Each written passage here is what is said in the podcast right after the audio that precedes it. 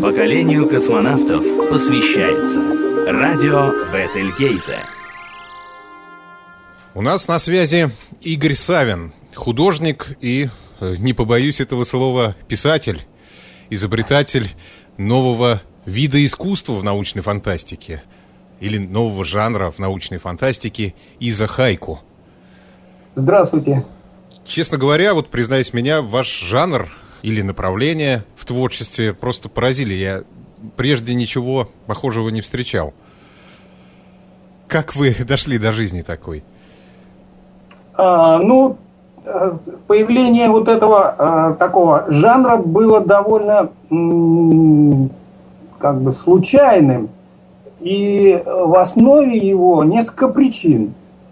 Но первая причина это связано с тем, что у меня вот такая фантазия своеобразная. А, ну вот я как бы картины, ну если говорить о картинах, вижу уже готовыми. То есть целиком. Я сразу вижу э, то, что уже в конце должно быть. Мне остается, например, дальше просто перерисовывать. И в этом смысле картина появляется одновременно с какой-то историей. Она тоже почти сразу возникает в голове. Это довольно как... Эм, мне даже самому это иногда бывает странно э, наблюдать, но тем не менее вот такая, э, такая ситуация. Поэтому я вот подумал, что вот это надо все сразу быстренько фиксировать. Ну, то есть изображение и рассказ. Ну, так как я большой лентяй, я не могу писать эти все истории, которые там возникают. И решил сделать, что э, к рисунку как бы такой небольшой отрывок из несуществующих рассказов, романов, но который позволяет э, ну, как бы создать или дать толчок фантазии в каком-то направлении. И вот э, э, поэтому возникла вот такая форма изображения и короткий текст. Ну, дальше я стал думать, э, как э, его назвать, и получилось, что соединил из двух слов. Иза – это изображение, и хайку. Хайку – это жанр японской поэзии, который характеризуется краткостью формы. Там четыре четверостишие. Но он характерен тем, что вот в эти четыре, четыре строчки вмещается огромный смысл, э, очень большой объем эмоциональных переживаний. Человек, который вот э, читает эти стихи, как бы должен испытывать появление образов. Ну вот, так сказать, это вот технически, как это все произошло.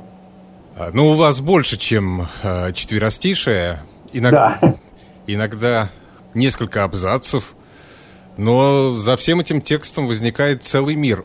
Я вот что хотел спросить. Это один мир или вы описываете... Это одна вселенная, придуманная вами, или у вас несколько миров, в котором вы периодически возвращаетесь? Это несколько миров, причем они э, в очень большом количестве. Это опять же связано с моей особенностью фантазии. Э, ну, вот я когда глаза закрываю, вот мне нужно придумать какую-то картинку, вернее, нарисовать что-то, да? Я закрываю глаза и чуть-чуть так настраиваюсь, жду. Ну, есть определенные у меня приемы этой настройки. А, появляются картины, вот как я уже говорил, готовые. Они идут э, с интервалом, ну, где-то 15 секунд. 15-20 секунд. Возникают они самопроизвольно и одно за другой. Их очень много идет. Ну, представьте, вот э, через каждые 15 секунд новая картина. Причем в таком качестве и в таком э, шикарном виде, что дух захватывает. А картины очень разные. От сюрреалистических до реальных, реалистических. Ну, если я заказываю космос, то, конечно, большей частью появляется космос. Я просто смотрю эту как бы ленту э, из картинок, видео такое, быстро бегущее, и выхватываю нужные. И вот задача как можно быстрее, э, как можно как, а, полнее запомнить то, что я видел. К сожалению, э, вот такая форма фантазии имеет вот недостаток, что картина появляется на 15 секунд. Вот я должен за 15 секунд ее запомнить. Вот за один сеанс я обычно стараюсь выхватить, ну, не больше трех-четырех картин, потому что остальные просто наслаиваются и уже теряется вот это ощущение. И вот э, в связи с этим, именно из-за того, что вот такая скорость э, и такой объем приходящего материала, причем он абсолютно разный. Э, картины сами по себе возникают, и они сами по себе, каждый из себя какой-то мир – и это даже самому мне интересно. Я не знаю, что будет. И всегда, в общем-то, переживаю точно так же, как любой другой зритель со стороны. Ну, такое ощущение, что внутри меня кто-то еще находится. И вот он показывает как бы вот эти вот это все пространство, будущее. Это поразительно даже для меня. Угу. Ну, а вы можете перечислить э, какие-то миры, э, как они устроены, что это? Светлое коммунистическое будущее или межгалактическая империя или еще что-то? А, ну тут у меня есть определенные, конечно, предпочтения. А, ну, во-первых, от того, что я воспитан на классике советской и зарубежной фантастики, то в основном у меня вот именно такое восприятие. Действительно, светлое будущее, все там хорошо, хоть и трудно, хоть там и какие-то бывают трагические происшествия, и даже вплоть до того, что там могут быть войны, но э, как бы перспективы и ну, перспективы, несомненно, радостные или, как бы сказать, привлекательные. То есть какое-то какое развитие идет. Не просто там, ну вот как сейчас вот э, апокалипсис этот, он меня так сильно угнетает. Э, но вот люди находят в нем интерес, а я нет. Поэтому я считаю, что будущее надо выстраивать э, таким, которым хочется жить.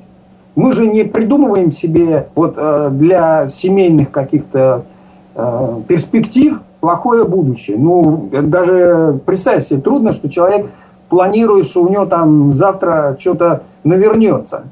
Нет, он планирует абсолютно хорошую и счастливую жизнь.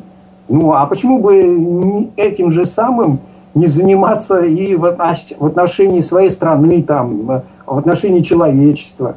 Вот поэтому у меня вот такой образ э, светлого будущего, ну, предпочтительный. Хотя я говорю, не без трудностей, потому что э, когда вот э, с другой стороны, когда вот читаешь эти коммунистические рассказы или там повести, ну, было такое у нас направление, они мне кажутся чересчур сладкими. Это мне тоже совершенно не нравится, потому что это нереально. Это вот, как говорят, утопия. Ну, зачем это делать? Фантазия все равно должна опираться на реальность. А вы продумываете технологии, аппараты, которые вы изображаете, они имеют под собой какую-то реальную техническую основу? Или это чистая фантазия? Нет, они имеют под собой, но как, э, есть аппараты, есть э, устройство, есть там архитектура, которая у меня э, на картинке, вот в моей внутренней, возникает сама собой, то есть внешняя форма задается. Но постепенно, когда я ее рисую, а, возникает э, вот этот рассказ внутренний, ну как бы э, не только картинка, а уже идет объяснение, что это такое, э, как оно устроено. У меня в голове начинается как бы пересчет, анализ вот этого устройства, вот этой. Это вот тут представьте, что в наше время к нам неизвестно откуда свалился там аппарат какой-то непонятной конструкции. И вот ученые начали с ним разбираться – пытаться понять, что, как он устроен. Вот у меня то же самое. Возникает какое-то устройство, а я его потом осмысливаю, для чего оно, как оно нужно. Это вот один вариант подхода. А есть другой. Вот у меня там есть э, серия рисунков, которые я рисовал для конкурса э, СССР 2061. Там четыре рисунка по теме Марса. А вот там немножко другой подход я как бы э, внутрь себя послал запрос. Мне нужны вот такие образы, вот такие картинки.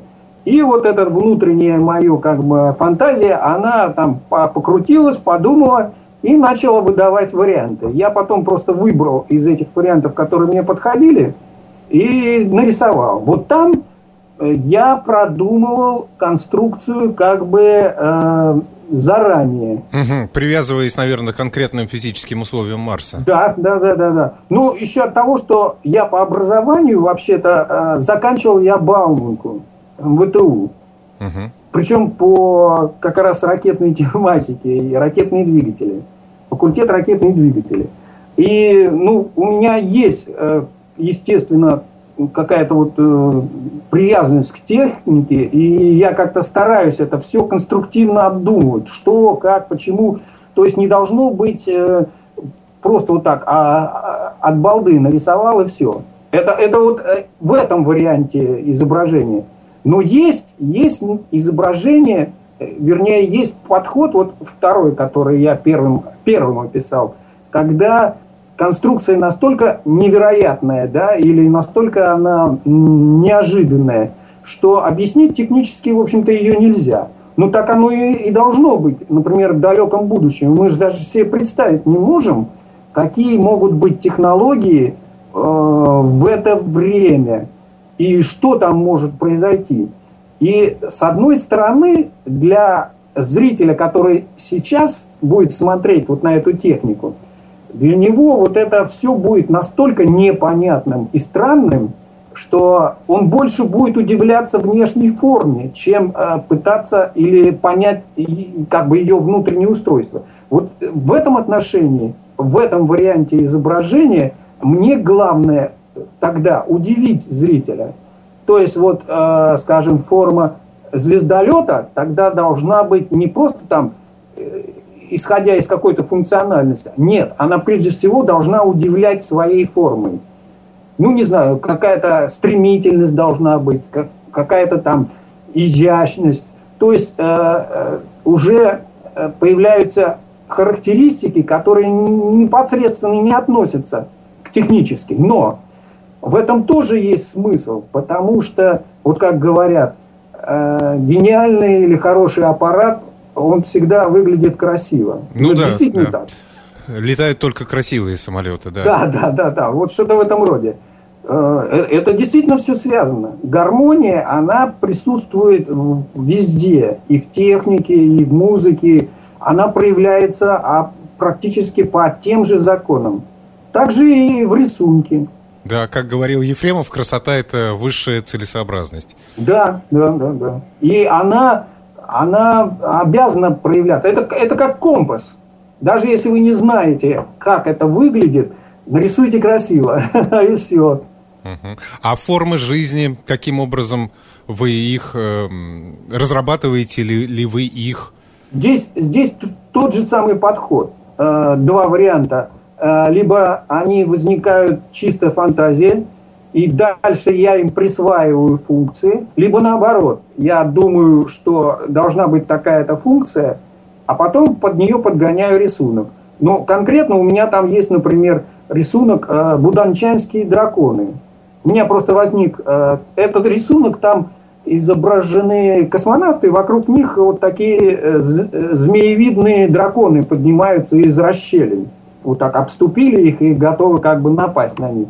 У меня просто возникла сначала идея, что представить, что это огромное существо живет где-то э, где-то в толще пород, и, а это существо, как медуза Гаргона, у нее много очень отростков, и вот они, она их выпускает на поверхность. И вот это была первоначальная идея. Просто она без образа возникла. А потом когда я ее обдумывал, появился уже вот э, зрительный образ. Ну а дальше я, когда э, уже начал рисовать, уже нарисовал, э, и дальше продумывал, постепенно вот возник вот этот текст «Буданчанские драконы». Ну, а не находите ли вы в своем творчестве, пусть неосознанных, но заимствований из э, других чужих произведений, из фильмов, да, конечно. Из произведений э, литературных. Да, да, да, это, это без сомнения я испытываю такое влияние. Но я не пытаюсь специально вот так э, брать, там, перерисовывать. Нет. это у меня как бы подсознательно получается. Это вот то, что я, например, говорил, я воспитан на лучших образцах там э, фантастики зарубежной и российской. Да? То же самое кинематограф. Я, кстати, очень люблю э, фантастику кинематографическую и собираю ее. Э, и очень часто пересматриваю. Более того, если у меня, например, возникает, э, ну, как говорят, депресняк, э, ну, ну, не рисуется. Вот э, что-то не идет, не фантазируется там – я обычно, у меня есть способ преодолеть это, и довольно такой эффективный. Я включаю фильмы с космической тематикой, желательно, чтобы были очень хорошие э, спецэффектами, но это, естественно, американцы, тут им равных нет. И я их просматриваю. Также я просматриваю и галереи художников. Я тоже собираю их отдельно, вот так э, группирую коллекционирую. И вот точно так же я их быстро просматриваю. И под, под воздействием вот этих э, образов, и видео или в изображении, у меня как бы переключается внутри. Я прям чувствую, что э, мне хочется точно так же сделать. Или, э, э, но это вдохновляет. Да, вот. конечно. Ну, мне так... Э, я вот пытаюсь вспомнить фильмов с выдающимися спецэффектами не так много. А жанр какой-нибудь там трэш-фантастики, японской, например, или той же американской низкобюджетной, он вас ни, никаким образом не привлекает? Нет, почему? Кстати, низкобюджетники, э, ну это бывает, конечно, реже, но у них бывают очень хорошие находки. Я вообще э, не ну вот как говорят, там должен быть шедевр, должна быть игра актеров шикарная. Но в отношении фантастики я э, по-другому подхожу к фильмам или к изображениям. Я смотрю идею и эмоциональное воздействие на себя. Поэтому низкобюджетные есть очень хорошие. Угу. Очень а, есть хорошие. А давайте, давайте расскажем нашим слушателям о ваших любимых фильмах, да, и о ваших любимых книгах. Если о книгах говорить, то, конечно, я первым сразу ставлю Лема. А особенно э, вот э, непобедимый. Угу. Я считаю, что это вообще идеальный образец космической фантастики, если вот так говорить. Ну, то есть там вообще удивительный роман. Мне кажется, ну, ну просто даже это образец, калибр. У, у Лема там же вообще буквально каждый текст э, шедевр. Хотя, с другой стороны, вот я не люблю лемовские вот, футурологические. Вот футурологический конгресс, я к нему, например, отнесся очень так спокойно. А «Возвращение со звезд» ну, шикарная вещь, просто вот философская, ну, это классика. Это даже не то, что классика фантастики, это вообще классика. Там переживания чисто человеческие. Солярис тоже очень интересный. Ну вот, а вот Солярис, кстати, э, с, с чем сразу можно связать, это э, Тарковского «Солярис». Великолепная штука. Я даже считаю, что Тарковский э, в своем «Солярисе» создал ну, совершенно другой мир, ничуть не хуже Лемовского. Ну, они там друг другом ругались по этому поводу, но я считаю, что это совершенно два достойных э, произведения. А как вы э, оцениваете позднее творчество Лема, раз уж у нас о нем зашел разговор? Это, например. Я, кстати, Лема не все прочитал, и в этом отношении э, у меня, ну, как бы, я даже рад этому. Я вот сейчас э, с удовольствием перечитываю. Вот представьте, что когда ты думаешь, что все прочитал, и уже ни, ничего нету, а тут выясняется, ага, нашел. Вот то же самое у меня сейчас с Лемом. Ну, вот а что, например? В голову приходит его последний роман «Фиаско». Так, «Фиаско», «Фиаско». Эх, «Фиаско» не читал. Ну вот у меня есть теперь повод прочитать. Нет, в основном я читал ранние. Но это еще связано с тем, что я читал их, э, ну, как бы сказать, в те времена, когда они выходили. Сейчас я, конечно, перечитываю, но основные впечатления были именно тогда. Угу. Ну, понятно, с Лемом разобрались. Э, дальше продолжим. Кир Булычев. Кир Булычев, э, я вообще с ним познакомился, опять же, в те времена – и вот книга, которая буквально очень долгое время, я ее хранил, и берег, и перечитывал по десятки раз. Это сто лет тому вперед. Про Алис, ну там как раз вот э, момент, когда вот э, школьник московский попадает э, в будущее и встречается вот с, с Алисой, Миил Афон. Потом эта экранизация была по этой книге. Но экранизация, кстати, мне не очень, не то что не понравилась, а, но она слабее, мне кажется. Ну да, конечно, она ограничена в средствах выразительных да, и, да, и затянута, да. на мой взгляд. Да. И, кстати говоря, вот сразу об этом скажу, что советские фильмы фантастики, к сожалению, проигрывают американским. Я вот так считаю. Несмотря на то, что там задействованы хорошие актеры, они хорошо играют – но у меня вот такое впечатление, что вот в Советском Союзе не любили фантастику, или она просто не считалась таким этим э, достойным жанром, и поэтому, э, ну и потом технически, хотя, хотя нет, технически, например, ранние фантастические, там тот же Клушанцев. Клушанцев, да. У него совершенно потрясающие эффекты для того времени. Сейчас, конечно, они по-другому смотрятся, но тем не менее.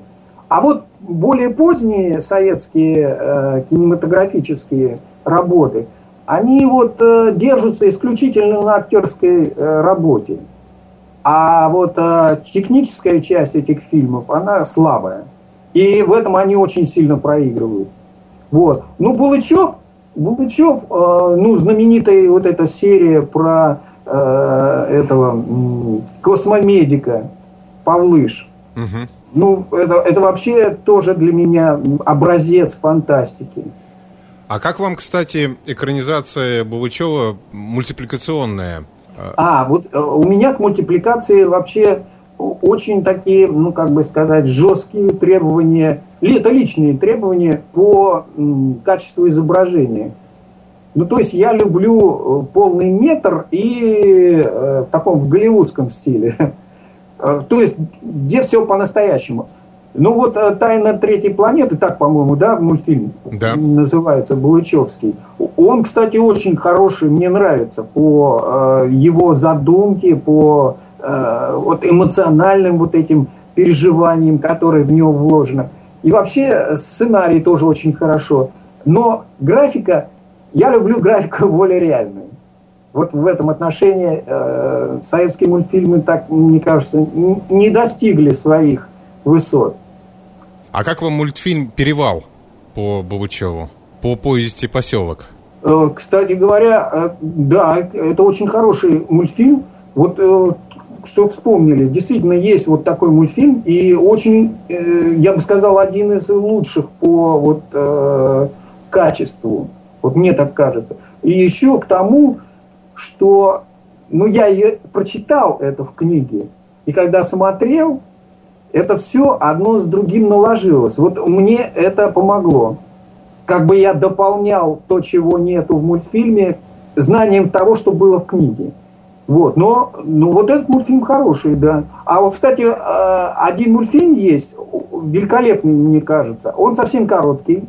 Э, это вот, э, не помню его название, там художник идет к озеру. Да, он называется а кон- «Контакт». Да, «Контакт», «Контакт», точно, точно. Вот это совершенно потрясающий мультфильм.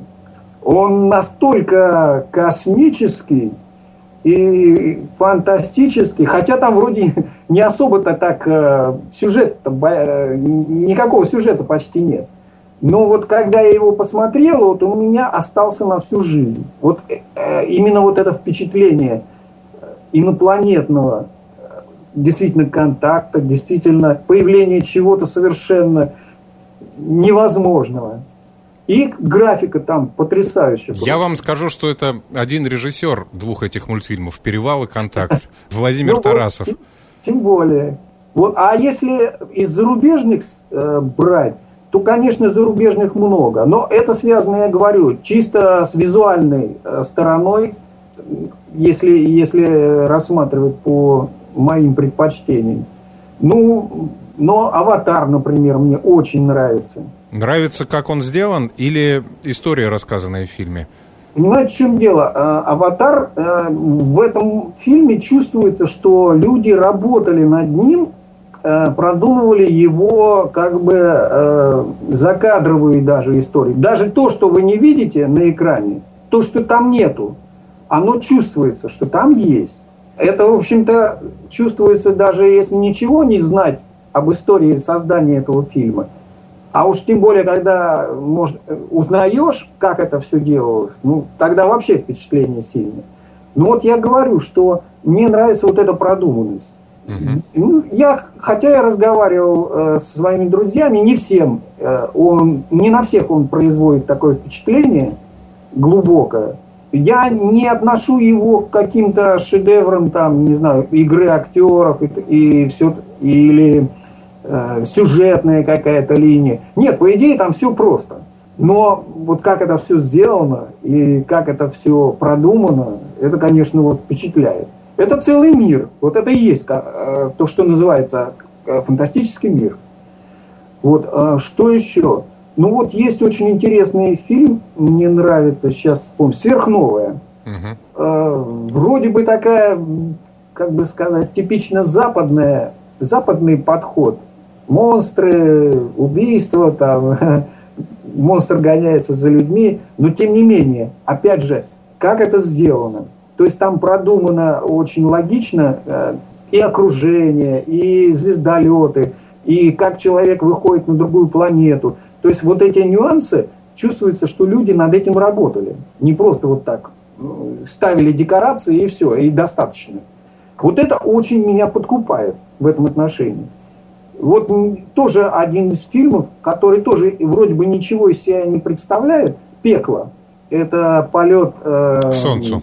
Да, полет к Солнцу. Чтобы спасти Землю, они должны быть там сбросить атомный или какой-то ядерный заряд и зажечь Солнце заново. Вот, э, тоже очень интересно сделано. Ну, Звездные войны. Вот Звездные войны это уже немножко другой э, жанр фантастики. Я бы сказал, э, научной фэнтези, если так выразиться. Но оно мне очень нравится. Почему? Вот э, меня очень часто э, мои, так сказать, фанаты, если говорить, они разные. Вот одни говорят мне, рисуй только научную фантастику. Ну, то есть твердую научную фантастику.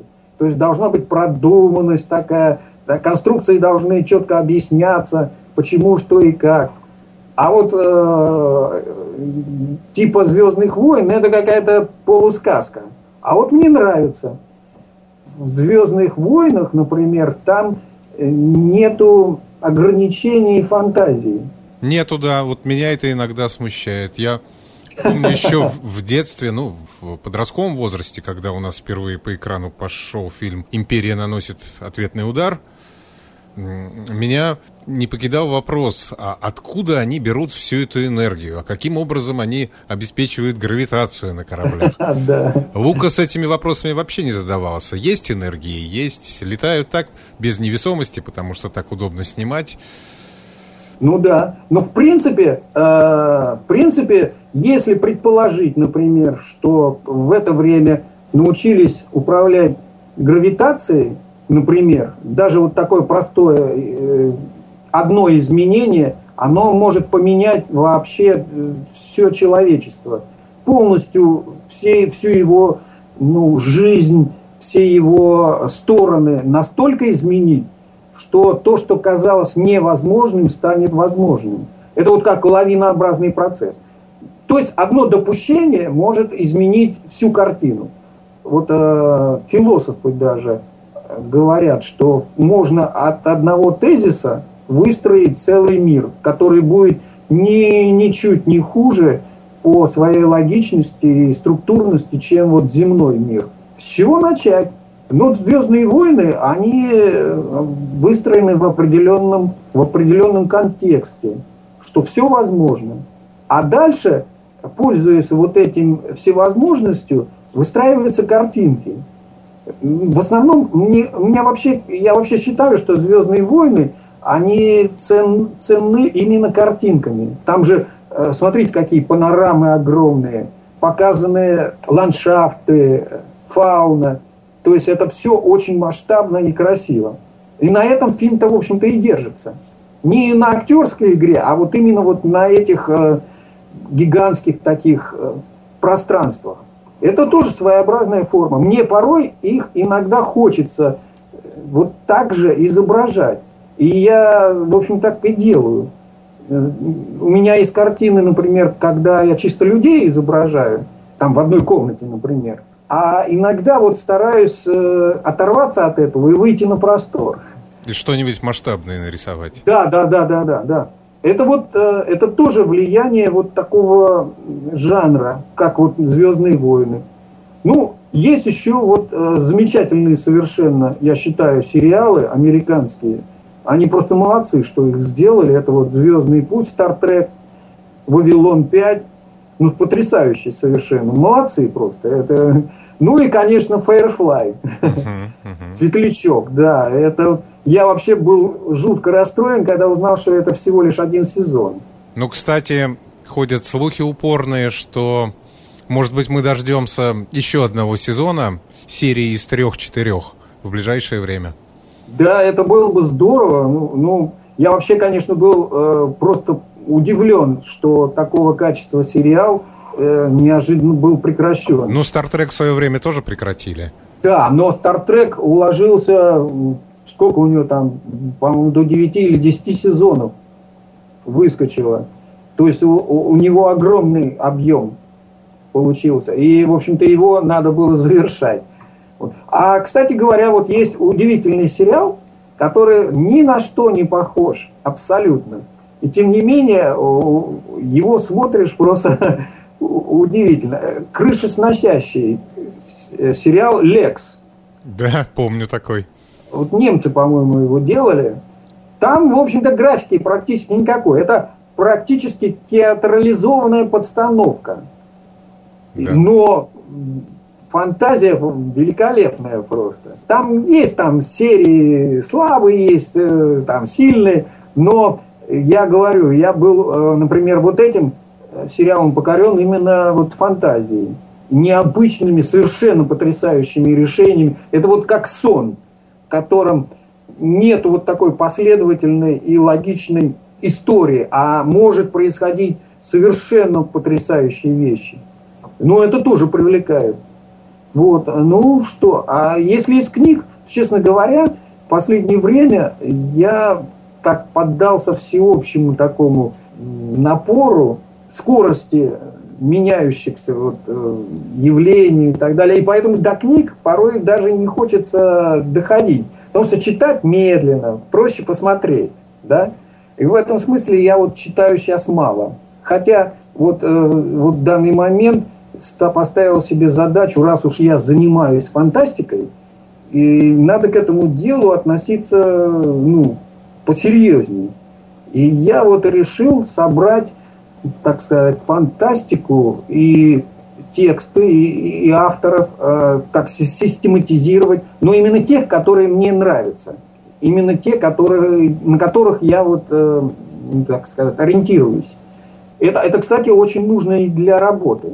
Вот э, один из, э, одно из применений я уже рассказывал, когда вот депресняк, и я просматриваю то вдохновение приходит обратно. То же самое, кстати, и с текстами. Достаточно прочитать там что-то, и опять возникает вот желание творить и делать. И кроме того, это еще помогает ну, настраивать свои технические возможности. Потому что хороший образец фантастики – это как книга учебная. Вот ты читаешь ее или рисуешь, ты одновременно учишься. Ну, а кого-нибудь из авторов западных, особо любимых, могли бы назвать? Так, э, ну, Артур Кларк, Клиффорд Саймон. Ну, это вот самые, можно сказать, э, монстры да. фантастики. Мастодонты. Да, да, да, да, да. Брэдбери. Я очень люблю Брэдбери. А у него вот фантастика, у Брэдбери вообще фантастика просто вот... Ну вот э, казалось бы, западный писатель, а писал, наверное, лучше, чем наши коммунистические писатели о светлом будущем. Ну, у него да, даже он не только, него... я хочу сказать, что он не только о светлом будущем писал. Да, Просто да, да, но... к, к нам не все рассказы доходили. Да, да, а, но, ну, видимо, да. Но у него даже, так сказать, печальные рассказы с каким-то вот, ну, человеческим оттенком, вот, э, что все будет хорошо, несмотря на то, что плохо. Ну, то есть, вот такая человечная у него проза. А, потом, ну, кто еще? Ну, Артур Кларк вообще, конечно, очень интересен. Артур Кларк, он такой, я его воспринимаю э, как э, такого сухого писателя, да? сухой, сухой фантаст. Он очень твердый. Вот он чувствуется, что продумывал все от и до, и там буквально чуть ли не линейкой расчерчивал все свои эти миры. Но вот, э, например, ему, такому подходу я боюсь следовать. Почему? Э, ну, во-первых, я технически не настолько, например, подкован, чтобы использовать э, и в своих рисунках вот постоянный контроль над этим. Это меня сковывает, например. А я вот люблю рисовать, например, размашисто. Ну, то есть, э, не задумываясь особенно, как это все делается. И, а вот когда возникает вот этот вариант, где нужно продумывать, да, он очень сильно меня тормозит. В этом отношении метод Кларка я использую редко. Ну, такой подход Кларка. Все, все очень жестко, продумано и э, объяснимо. В этом отношении, например, ну, когда меня просят нарисовать что-нибудь для ближайшего будущего, вот тут меня начинает э, довольно сильно тормозить. Там практически каждый элемент имеет смысл – ты должен объяснить каждую антенну, чего она там, для чего она там нужна, и почему такой формы э, звездолет, и почему то да сё. А уж тем более, если фанаты твои начинают в комментариях разбирать, а там приходит э, очень много так, э, технически грамотных людей, о, это кошмар. Разнесут по этим, по всем, разберут тебя по, на все запчасти. И выяснится, что нарисовал ты совершенно негодную вещь. Вот, э, вот такие, э, такую я опасаюсь. И фактически не рисую. Вы э, сказали, что закончили Бауманку. Да. А живописью, рисованием, как а, вы когда ну, стали заниматься? История, как я риса... ну, э, занялся рисованием. Вообще рисованием-то я очень рано э, увлекся, еще в детстве. И фантастику я рисовал именно в детстве. То есть все это оттуда идет. Но потом у меня возник перерыв. Начался этот перерыв, ну, фактически после школы. Сразу, э, когда 10 класс я заканчивал, то у меня э, так, две дороги было. Одна дорога была в художественную. Идти в это училище художественное там или становиться художником – или идти, даже три дороги получается. Еще меня в армию чуть не увело. Или вот третья дорога, это вот куда-то там в институт. У нас дело в том, что я живу в городке военном, и у меня семья кадровые военные. В общем-то, у нас практически все, кто в городке, мужское население, они строевым шагом уходили в училище и становились офицерами. Ну вот э, я туда чуть не попал. Но вовремя отдумался и все-таки вот пошел э, в Бауманку. То есть э, рисование у меня как бы, с рисованием я как бы закончил именно в этот период, перед поступлением в Бауманку. Я не занимался рисованием ну, практически до 2006 года. То есть перерыв был очень большой, почти 20 лет. А в 2006 году но у меня просто обстоятельства есть, там у меня зрение плохое и ухудшилось. И вот это обстоятельство изменило мою жизнь. Я просто подумал, ну, черт, все-таки надо же свою мечту какую-то реализовывать. А мечта-то у меня была. С детства вот, э, вот эти миры показывать, которые у меня в голове возникают. То есть вот то, что, о чем я вам рассказывал, как у меня фантазия работает – оно у меня работает еще с детства вот таким образом. То есть я вот эти миры вижу, они в таком огромном количестве проходят передо мной. Они настолько не повторяющиеся. что хочется показать это.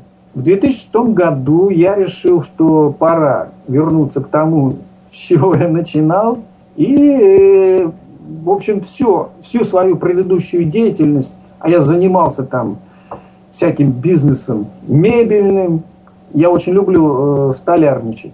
И вот я это все свернул, просто вот отрезал и стал рисовать.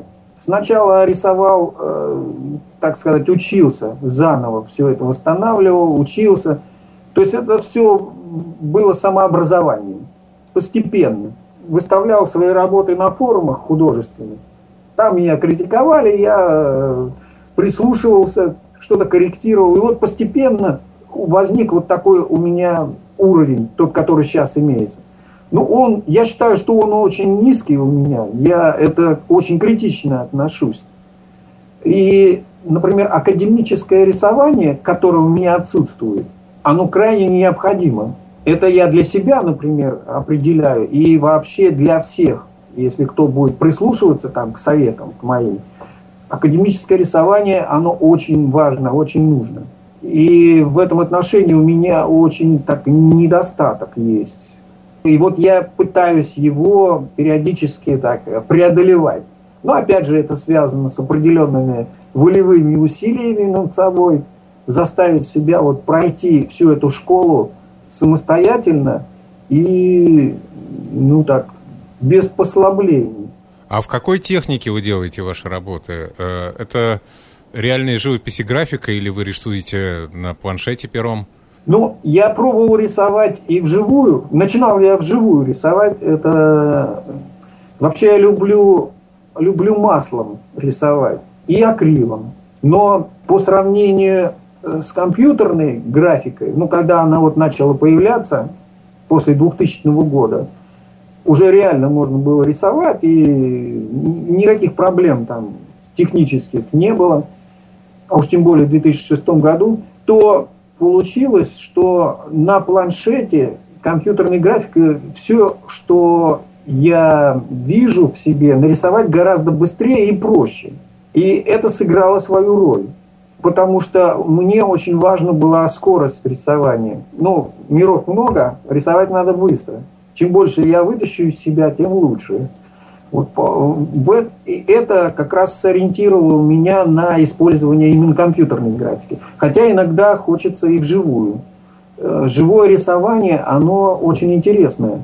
Оно как бы вот э, в мазке кисточки вживую заложено уже столько цвета, э, не знаю, тона. Вот один мазок всего проводишь, а в нем уже столько всего, что такого достичь компьютерной графикой нужно сделать ну, несколько мазков.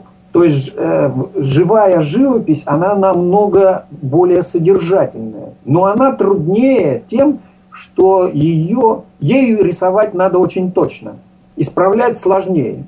Компьютерная графика, вон, пожалуйста, раз одним махом все стер, или кусок какой-то взял, вырезал, переставил на другое место.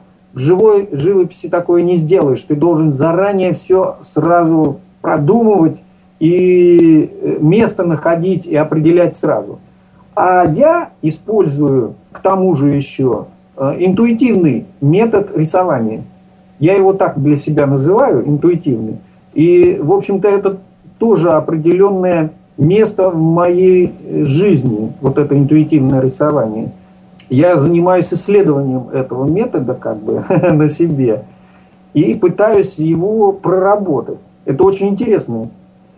Суть его очень простая. Он основан на детской игре. Горячо-холодно. Ну, как э, это, направляешь кого-то, он ищет что-то, говоришь горячо или холодно. Вот к рисунку то же самое. Вот представьте, что нужно нарисовать человека, да? Вы делаете какую-то фигуру, ну, что-то у вас там нарисовалось, и дальше вы себя спрашиваете, э, как бы, что вы ощущаете, глядя на вот то, что вы нарисовали. Где вам нравится, как вы сделали, а где нет. То есть должно быть внутреннее ощущение, удобно-неудобно или горячо-холодно. И вот так постепенно, шаг за шагом, пройдясь по всей фигуре, найдя, например, неудобные места, ты их исправляешь до появления ощущения удобства. И вот так постепенно выстраиваешь фигуру. И она должна быть удобной. То есть это вот это внутреннее ощущение, что все, все, все очень хорошо. И вдруг бац, смотришь на эту фигуру, она получилась. Это вот интуитивность.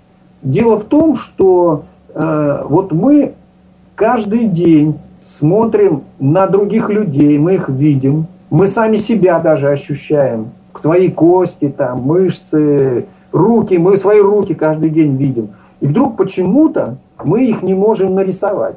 Или рисуем совершенно неправильно. Ну, странно, да? По идее, вся информация в нас уже есть. Причем она вкладывалась десятилетиями. И тем не менее человек не может нарисовать даже такие простые вещи, как э, самого себя там или другого. А здесь вот есть момент стереотипов. И вот я как раз с помощью интуитивного рисования, методов интуитивного рисования, пытаюсь вот эти стереотипы преодолевать, разрушать их. Если внутри меня есть вот это знание внутреннее, ну, например, э, знание анатомии, оно же есть. Я же свои кости как бы в себе ощущаю, значит, они должны как бы э, подсознательно управлять моей рукой, как нарисовать. И действительно, если э, я, когда вот начинаю человека рисовать, то я его начинаю как бы натягивать на себя. То есть я становлюсь этим человеком. Я ощущаю его. И у меня рука сама начинает рисовать. И двигаться так, как должно получиться. Это очень странное ощущение. Ну, такое впечатление, что внутри компьютер какой-то, который управляет вот рукой. И порой я даже сам удивляюсь тому, что нарисовалось. Настолько вот неожиданный такой, скажем, поворот или, или наоборот, э, очень естественное движение получилось. И оно получилось само собой. Я считаю, что это можно делать именно вот используя интуитивную эту, позволять интуиции самой нарисовать правильно. Ну, есть там еще кое-какие э, хитрости, которые я как бы постепенно нахожу, выкапываю. Ну вот, вот э, это мне помогало, например, в самообразовании, когда я учился рисовать и, или вырабатывал вот эту технику себе. Э, ну, меня тут спрашивают еще ребята, вот интересует, как вот это все получается. И я вот даже подумал, что неплохо бы сделать вот э, что-то в виде лекции. Да, я думаю, это было бы интересно. Ну вот, э, некоторые меня сейчас настойчиво дергают, давай сделай это, изложи свои тезисы. Ну вот я решил, да, все постепенно э, сделаю такие видеолекции небольшие, для того, чтобы люди э, попробовали рисовать. В основном люди просто боятся рисовать. Вот самое интересное, что самое первое, что нужно преодолеть в себе, это не бояться рисовать. Вернее, то, что бояться неправильно нарисовать или бояться ошибаться. А в рисовании как раз нужна свобода, полная свобода. Причем это относится не, только к, там, к мастеру, а это к, к начинающему относится. Начинающий должен быть свободен, расслаблен. И вот тогда рисунок пойдет. Угу. А у вас не возникало желания выйти вот из этого выхваченного откуда-то мгновения другого мира в действие, создать анимационный продукт? А, ну вот, э, э, да, вот именно от того, что у меня фантазии внутренние, вот эти картинки, возник, не только статические, то есть не, не только изображение, вот, как, как э, рисунок возникает. Нет, у меня э, почти половина вот этих образов они идут в виде фильмов. То есть я не картину вижу даже, а я вижу ее в виде фильма. Более того, э, если говорить современным языком, 3D или 4D, я ощущаю запахи. Могу ощущать тактильно. То есть я вот обшивку корабля космического я рукой могу потрогать. И трогаю. То есть вот эти образы возникают очень объемно. И вот именно в динамике. Я вот из-за этого еще и тогда и подумал, что вот неплохо было бы эти образы не, не, не только вот на бумаге зафиксировать в неподвижном состоянии, а еще и их оживить. И, ну, каким способом? Анимации, конечно, это сложное очень дело и трудоемкое. Я решил э, попробовать сделать такую, ну, как бы сказать, компромисс найти. Я решил сделать видеокнигу. Ну, в качестве эксперимента, э, потому что я сам не знал, что из этого может выйти, я взял, э, опять же, непобедимый Лема в качестве основы и решил нарисовать по вот этому произведению видеокнигу. Что она из себя представляет? Это... А, и э, все это записать как бы э, в таком видеотрейлер. То есть э, на Ютубе, у меня есть выложенный на Ютубе, э, вот этот э, небольшой ролик первой главы непобедимого в этом стиле. Это эксперимент, это не, не окончательная, не чистовая, а просто ради пробы. Что из себя представляет? Это вот картинки, которые идут одна за другой, они статические, они не мультипликационные, но их много. Они как бы э, описывают какой-то ключевой момент книги. Ну, это этом, такая, да, тщательно выполненная раскадровка. Да, раскадровка, при этом она прочитывается. Там голос, я это одновременно с голосом записал. Есть очень шикарная озвучка Маркина, Петр Маркин – великолепно озвучил непобедимый текст. Если не читали, не слышали, советую услышать. Это новые ощущения будут от этого произведения. Вот э, актерский голос великолепно, конечно, отыграл. И вот эту озвучку я взял и на нее наложил э, изображение, которое стал рисовать. Их получилось около 50. И то их мало. А оказалось э, когда я стал, когда я все это смонтировал, я понял, что нужно было нарисовать как минимум еще в два раза больше, чтобы все получилось гармонично и э, хорошо увязывалось по мере чтения и появления вот этих э, картинок.